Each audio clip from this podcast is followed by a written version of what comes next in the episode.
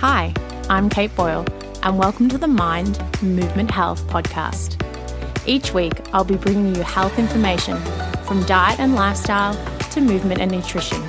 My aim is to bring you bite sized pieces of information that you can instigate into your everyday life to change your health. Hi, everyone, and welcome back to the Mind Movement Health podcast.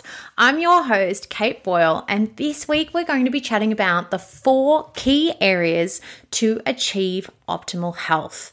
Now, before we dive in, I have to shout out that our free, fully charged five day challenge is kicking off on Monday, the 15th of May. So, if you haven't signed up for the challenge yet, don't miss out. Head on over to the show notes and sign up now. This is five days where we cover uh, just a small health task each day that is really going to optimize your health in a very simple and easy way. So, if you'd like to do some Pilates with me and you want to just, you know, look at your health, tweak a few things, and really optimize it, then make sure you join us for the challenge and don't miss out. Now, diving in, our four key areas to our health and really getting optimal health. Now, I've chosen these areas because these are the main areas that if we even make some small improvements in or small changes, then we are going to see big results. So these are the big players. Overall, there are lots of things that influence our health, but if we need to find somewhere to start or somewhere to just really focus on so that we start to see some results, because they are always encouraging. If we can get results, we're always encouraged and motivated to do more, then we're going to keep going. We're going to stay motivated to change the next area and so on. So, our four key areas, we're kicking off our first area with nutrition. So, being a nutritionist comes to mind that our first key area is nutrition. And there's numerous reasons why, but for the majority of us, it's something that we are eating, you know, at minimum, probably two or three times a day. We are putting food into our bodies. And ultimately, our food builds our cells our organs, our muscles, our bones, our brain, everything that we do or everything that's involved in building our body structurally, physically, comes back down to the food we eat and the beverages that we consume. So we really are what we eat. So, if we are leaning into a more processed diet that may be higher in sugar, higher in seed oils, you know, additives, preservatives, different chemicals and things added in, then it probably goes to show that our energy, the way that, you know, our tightness or pain levels in our body, our focus, our concentration, our level of disease, it's all going to be affected. And it's probably going to be more to that sort of negative area or the area where we're not feeling so great. We're not performing at our best. We may have a lot of aches and pains and illnesses popping up every now and again. So, what can we do to really dial in our nutrition? And again, we always want to keep it simple because if it gets overwhelming, we are going to give up straight away. So, with each of these four areas, I'm going to share just three things that you can focus on. And don't get me wrong, just focus on one of these three things. But these three things just give you some options to choose from so that you can go listen to this podcast, step away, and go, yep, this week I'm going to focus on this one thing. So, the first thing that we can start to focus on within our nutrition is going back to a whole foods diet. Now, what does whole foods mean? Well, it generally means that we're looking at foods that are not highly processed, that are in their original form. So, coming back to our vegetables, our fruits, our meats and seafood. If you are generally, you know, used to shopping in a supermarket, you usually find these foods around the perimeter. And these foods generally don't make the supermarket a whole lot of money, or generally don't make manufacturers and companies a whole lot of money because they're back to nature. So we're shopping around the perimeter, we're going to pick up our fruits, our veggies, our dairy products, our eggs, our meat. So if you wander around that perimeter, that's generally where you will find these foods nuts and seeds, legumes. So when it comes to these whole foods, we want to be including them in our diet, you know, every day, getting in a variety of foods. And when we're talking about these whole foods, you usually find them around the perimeter, but sometimes they will be minimally processed. Now, what does that mean? Well, for example, mincemeat or beef mince, that's a minimally processed food. It's mince, it's beef, but it's been ground up. So it's had some processing done, but it's still in its whole form. We may be looking at buying chickpeas and we get chickpeas in a can. Now, chickpeas is a whole food, but we're purchasing them in a can, so there has been some minimal processing done. So, even sourcing our whole, whole foods, but in that minimal processed form, is still okay to do. Sometimes, you know, we're not in hunter gatherer times. We can't go out and forage for our food everywhere. We do need to get food and eat some processed food, we want to stick to that more minimally processed as much as we can. Now, the second thing we can do is eat the rainbow. You've heard it all before, but we want to be adding in as many different colors into our diet as possible. And this goes to the same that if we, you know, we generally fall into regular eating sort of habits and patterns. So we might really like red apples, we might like pink lady ones. But we want to change it up sometimes and add in some other colors, going for a Granny Smith, so going for the green instead of the red alternating between the two. Maybe you always buy green cabbage, but you could buy purple cabbage this week. So, looking at how you can include lots of different types of foods, but also looking at the various colors that you get. I know that I love, it's very rare that you find them, but you can go into the supermarket and generally carrots are orange, but sometimes you can get purple ones. So, I love to get those purple ones and add in that different color because you get a different nutrient profile. So, where possible, eat as many different colored foods, even within certain types of foods, look for different colors. And we want to be aiming for 30 different plant based foods per week. So, really trying to get in all those different fruits and veggies, nuts and seeds and grains where we can. Now, finally, on looking at nutrition, we want to look for three things in our food.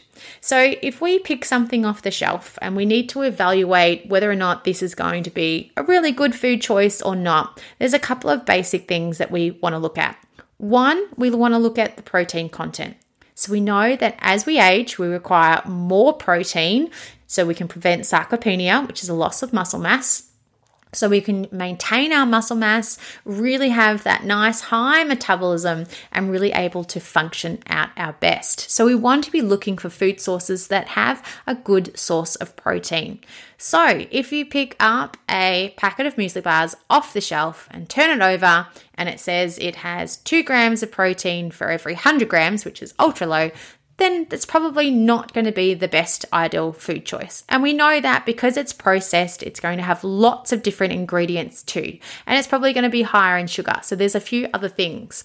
But we want to look where we can for that higher protein content.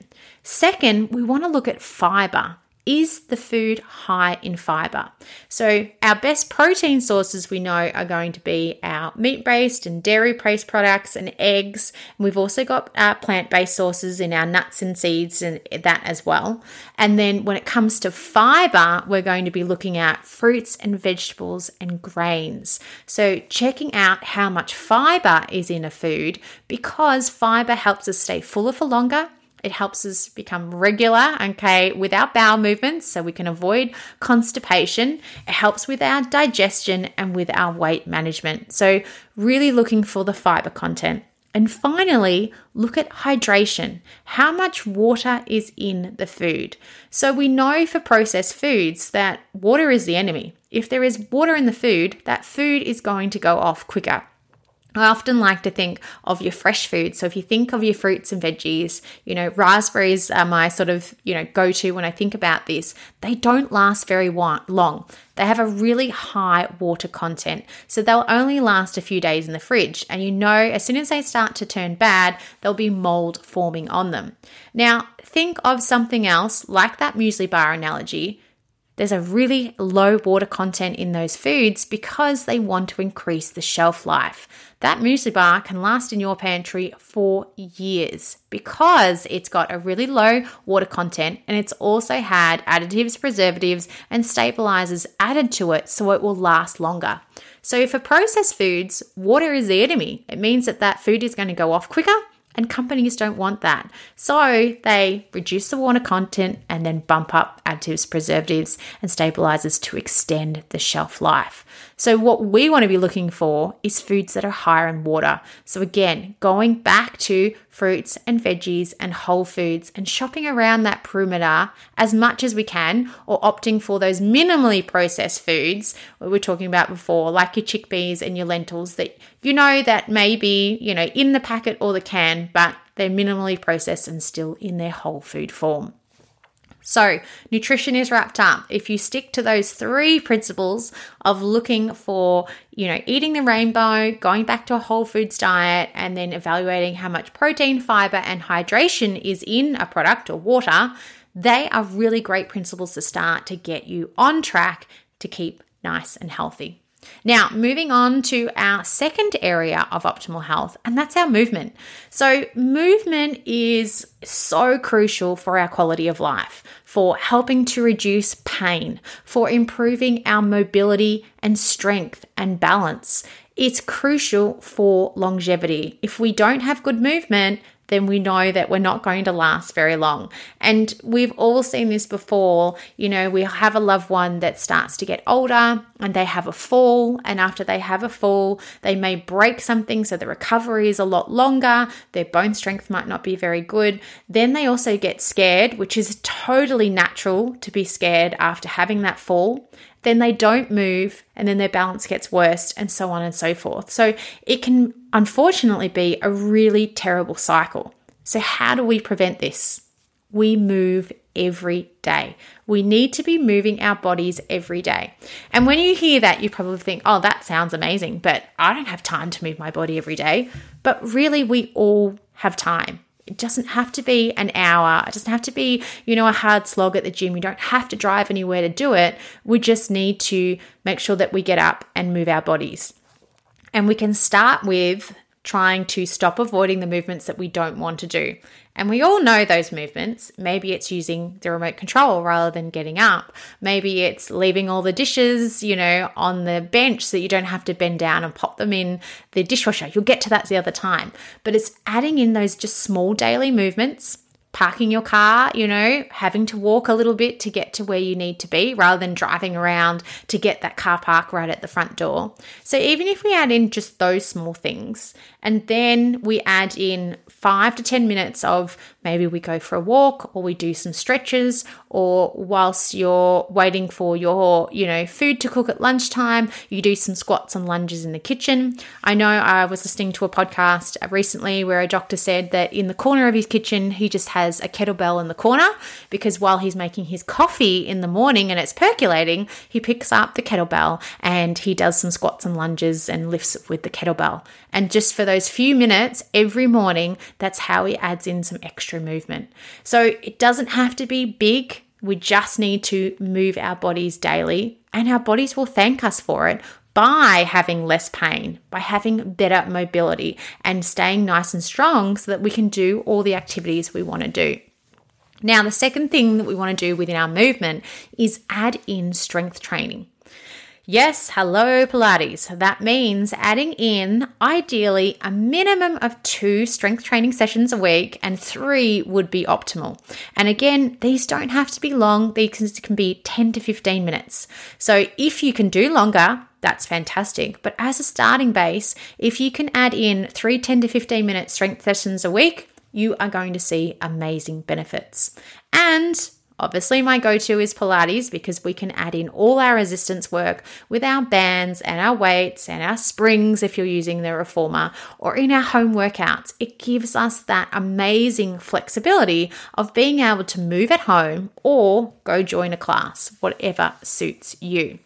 Now, finally, in this movement section, we want to have our strength training, but we also want to add in our cardio activity as well. So we want to add in at least two cardio sessions every day, or sorry, every week. Not every day, two cardio sessions per week. And that could be, you know, a fast walk. It could be a run. It could be cycling. It could be swimming. It could be a game of basketball or netball anything that's going to get that heart rate up for a good 10 to 15 minutes again is going to give you amazing benefits for your cardiovascular system and your heart health.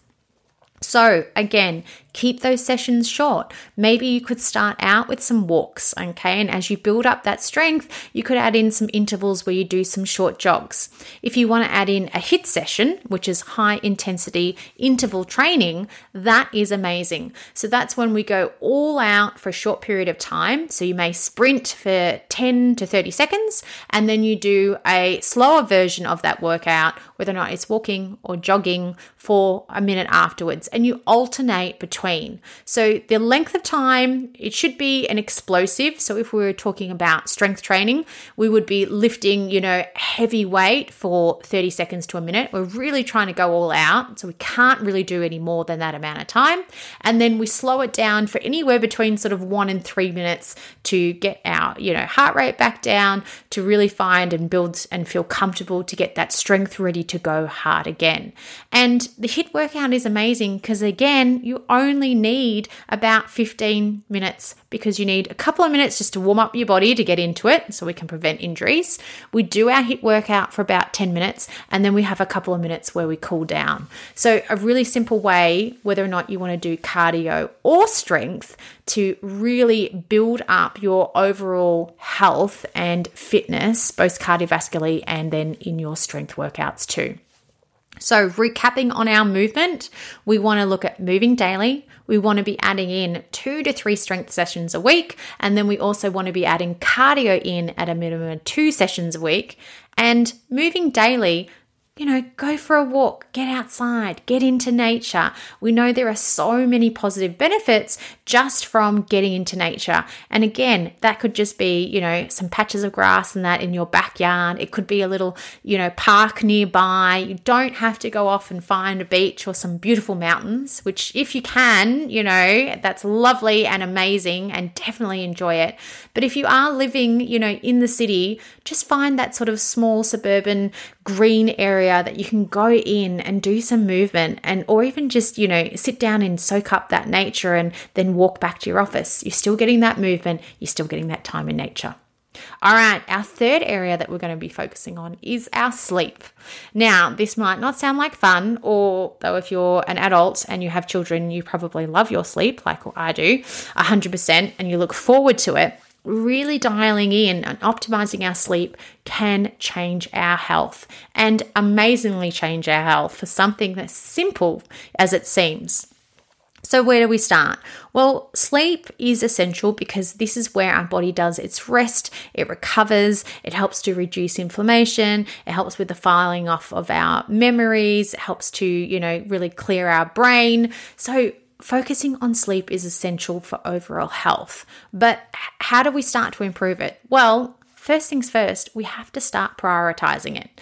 So, if you are someone that's always trying to fit extra things in and you know, you lean into that saying that's, you know, I'll sleep when I'm dead, then we're not really prioritizing sleep. So we have to start prioritizing sleep and making sure it's higher up of our list of things that we need to, you know, focus on and be really dedicated to. So first of all, making sleep a priority, which means committing to yourself when you're going to go to bed. You're going to turn off you know the tv in the evening. You're going to pop that ipad down. You're going to close that laptop and pop work away. Whatever that distraction may be we need to you know make sure that we're putting it down and away. Make that commitment to ourselves and say to ourselves you know tonight i'm going to go to bed at 10.30 or, or go to bed at 9:30 or whatever the time is for you that's going to give you at least 6 to 8 hours of sleep so that you can wake up feeling refreshed for the next day.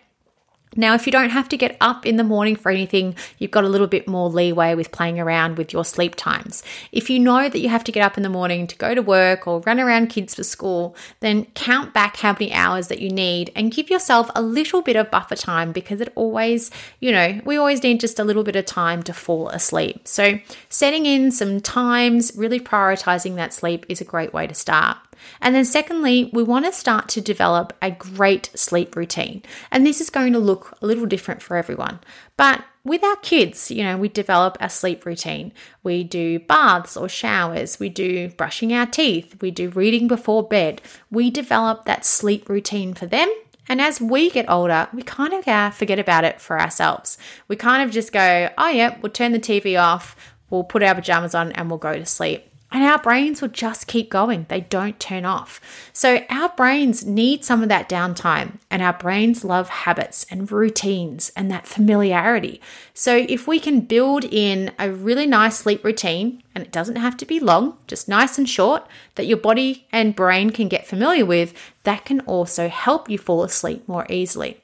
So, some of the things that are more conducive and supportive to help us falling asleep, to pop into our sleep routine, maybe having either a hot bath or a hot shower in, in the evening. We know that by getting heat into our body, it helps our muscles to relax. Okay, it can also help clear our head. We want to, you know, we might move our bodies just gently, whether or not it's some gentle Pilates or yoga or stretching. So, again, dropping back into that parasympathetic aesthetic state, connecting to our breath, slowing down our breathing. These are all ways that our body will feel safe. And if we feel safe, then we're going to sleep more easily. Also, you know, hygiene, cleaning our teeth, doing those things are all fantastic before we go to sleep and getting to bed, making sure that we have a really nice cool room. So our bodies prefer to be at a cooler temperature when we sleep. And then also looking at turning off those lights or dimming those lights and turning off screens so that we're minimizing that blue light. We know that when our eyes are exposed to that blue light, it increases our cortisol level, which is our stress hormone. Now, if we've got cortisol flowing, th- flowing through our bodies, that's our body's going, oh, yep, we need to get ready. There's something going to happen. It's a stressful event. Let's go. That's not going to be conducive to helping us fall asleep. So, whether or not we turn off our screens, you know, an hour before going to bed, or we get a normal, just, you know, paper book that we can read. Most people don't do that anymore, but I'm a big advocate for it or you can get some lovely blue light blocking glasses that help to block that blue light. So it minimizes that production of cortisol and again just helps keep supporting that production of melatonin, which will help you fall asleep. So these are just some ideas that you can add into creating a sleep routine that can be really supportive for sleep. And then finally, it's avoiding some a few things. So we want to avoid eating too close to bedtime. If our body is too busy digesting and gurgling away, again, it's not going to be very comfortable for us to sleep. So if and when we can, we want to stop eating about 2 to 3 hours before bed, so that gives us body our body, you know, it usually takes about 6 hours for food to digest. So it's gotten at least halfway through that digestion and it's only on that sort of final stages of digestion, so it's not not going to interrupt sleep. And then also looking at stimulants like caffeine and alcohol, they will disrupt sleep. They may feel like, you know, you may feel like if you have a glass of wine and alcohol that it may help you fall asleep, but it's going to give you a more disrupted sleep. So you're going to wake up a lot more throughout the night. I know, you know, I've experienced it before myself. You go out, catch up with friends, have a couple of drinks, go to bed, you kind of fall asleep quite easily, but then you wake up in the morning and you never have a very good night's sleep. And that's because you can't get into those deeper REM stages of sleep and because of the alcohol that's just causing that disruption. So, eliminating alcohol and also caffeine. So, again, caffeine is a stimulant. So, if we can, you know, minimizing that caffeine take and eliminating it before or after midday. So, having caffeine before midday is totally fine. Maybe steering clear of it after midday unless you know that you can metabolize uh, coffee really well and it doesn't affect your sleep. Also, you know, swap across to decaf. If you still want that taste in the afternoon of a delicious cup of coffee, but you don't want that caffeine, then opt for decaf. So, you know, or a nice herbal tea. So there are other options. But again, even if you just pull back the time at which you eat dinner and eat dinner earlier and avoid caffeine and alcohol, you are definitely going to have a much better night's sleep. So, recapping those three areas that we, or three things that we can do to help prioritize our sleep is one, prioritize our sleep and make sure that it's important, you know, that we're setting some boundaries to start. Two, develop that really good sleep routine that's going to be helpful for you falling asleep but also staying asleep. And then finally, avoiding food, caffeine, and alcohol that can just be a little bit too stimulating before we go to bed. Now, finally, our last area that will help us optimize our health is our stress. And this is the really big one because stress affects, you know, like everything, it affects so many areas of our life. Just this morning, you know, uh, one of my clients' wives came in and said that her husband was ill and they weren't really sure what had caused it, but there had been, um, you know, not one, but two family members that had passed away in a number of months, and they'd had to rush off and change travel plans, and all of these things had been happening. So, stress really contributes to you know, our state of mind and our physical and mental state and affects our body's ability to fight off illnesses and disease. And then also, if we already are in a state of illness or disease, how long and how much it affects us too. So, really leaning in, you know, it's quite often when you're preparing to go away on a trip and you've got lots of things to do with work and you're getting things ready and that's when you do a back injury or hurt your neck or and that's where stress is manifesting in the body. Things are becoming tighter. Even though you might not feel stress maybe you're doing different activities you're cleaning a lot more before you have to go away or you're spending a lot more time sitting at a desk because you have a deadline of getting things done stress will manifest in the body so if we can address our stress we can't eliminate it. It's part of life and as it should be, because there are some good stresses. But if we can really manage our stress well, then we're going to optimize our health. So, what can we do to do that? Well, we can lean in to just some really simple practices that will help us manage our stress. So, whether or not that's things like meditation, journaling, doing some breath work, you know, doing some Pilates, moving our body. We know when we move, our body releases endorphins. Okay, these are our, you know, happy, feeling great hormones. So, you know, leaning into movement, and again, doesn't have to be hard and fast, it can be gentle movement like yoga and Pilates and stretching. You know, practicing gratitude and mindfulness, being present in the moment, getting out into nature and really you know, embracing that sun on our face, appreciating what we have around us, and experiencing and embracing awe, being thankful that, you know, we are alive, that we have what we have, okay, whether or not it's a you know amazing family or friends or a great supportive job or a hobby that we love, whatever it is, practicing that gratitude and awe can be really helpful. So finding small ways, maybe it's building time into your day where you know you just take two five minute blocks, some time out where you do some breath work, or you have a cup of tea, or you read your favorite book, or you you know sit outside in the sun sunshine and look at, at the plants and uh, flowers in your garden. So, whatever it is, building breaks into your day, you know, really building joy into your life to help manage stress is one of the, you sound simple and it's not always simple, but one of the easy things that we can do. And again, just small, short periods of time can be really beneficial. We also, to help our stress, we want to reduce our inflammation levels. Now, this means inflammation can occur in the body in various different ways. And whether or not that's being, you know, contributed by the food that we're eating, okay, the movement we may be exercising too strong and that's causing, you know, too much inflammation. We may be drinking too much alcohol or smoking. We may be working around chemicals. We may be breathing in lots of car fumes. So Inflammation in the body can come about from various different things. It's not just food, but it can be too much movement or lack of movement. It can be the environment. So, looking at ways that we can reduce inflammation in our body will help reduce the stress on our body so that we're going to feel healthier in our body and mind.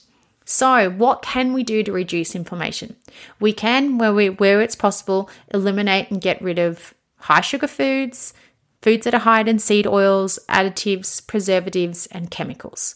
We can also look at practices that really support our body, like Pilates, where we can really connect to our breath, like breath work and yoga and walking and getting out in nature also look at therapies like saunas and you know just to get that heat and if you don't have a sauna i would love one but i don't have one you know having that hot bath getting in that hot shower you know sweating you know letting out those toxins making sure that we're getting fiber in our bodies that we're going to the toilet regularly and eliminating toxins that way. You know, eating an abundance of different plants and colored foods, you know, embracing that time and space where we can just slow down take some time out and, you know, breathe and relax. So, really trying to drop back into that parasympathetic state, that rest and digest state as much as we can will really help to lower inflammation, but also stress levels as well. So, there are lots of different ways that we can lower inflammation in the body, and just picking a couple to support ourselves will really help lower those stress levels, which has a flow on effect to how we feel mentally and this, you know, how we're happy we feel, how much joy we can experience and then also, you know, disorders and, you know, pain, as well as pain, you know, levels of anxiety and depression and those types of things. There are lots of studies that they're starting to do, and they have already done now on showing connections with our diet to you know, anxiety and depression. And we can reduce some of the symptoms by having this plant rich diet, similar to the Mediterranean diet, getting lots of different colored plants in, as we've talked about, really good sources of protein, drinking lots of water, and trying to reduce inflammation levels in the body. And then finally, for our stress, you know, get out into nature. It is such a simple thing to do doesn't have to be, you know, going to visit a lake. You don't have to drive very far. Just finding some bits of green in your neighborhood that you can go into. Again, you can ground, take your shoes off so that you can connect your feet to the earth, or just sit and soak it up. Getting sunlight is so beneficial. Again, stay out of the heat of the sun in the middle of the day. We don't want to get sunburnt, but you know, soaking up that vitamin D from the sunlight and also getting sunlight first thing in the morning helps to kickstart our melatonin levels earlier, which will then help us sleep better in the evening. So, so many interconnected benefits from all these things. So, again, finally, to recap, to help our stress levels, we want to find practices that are going to help manage our stress because we can't eliminate it. We want to reduce inflammation in our body through these various different ways, and we want to get out in nature and really embrace, you know, the sun on our face and that greenery around us. So, they are our four areas that we can focus on for our optimal health. And again, it sounds like there is lots that we need to be focusing on all the time, but that's not the case. Just choose one of those things today, whether or not it was one of our, you know, points in nutrition or movement or sleep or stress and if you just focus on one of those things, you're going to get some amazing results. And that's part of what our fully charged five day challenge is all about. It's picking just one thing a day, one simple thing a day to make that change. So if you want some help with optimizing your health, then sign up for our free fully charged five day challenge. It's not too late. We kick off on Monday, the 15th of May. And I will support you each and every day through the challenge with just one small change that we can make for our health to see amazing benefits. And the bonus of it all, you get to do some Pilates with me. So I hope you can join. Head on over to the show notes to check that out. Otherwise, I hope you all have a fantastic week. If you have been listening to the podcast, please subscribe um, on your favorite podcast app. That really makes a world of difference, and I would be so appreciative. All right, that's it from me for this week. I'll see you again next week on the podcast. Thanks for listening in to the podcast. Please hit subscribe to be updated for each time we release a new podcast.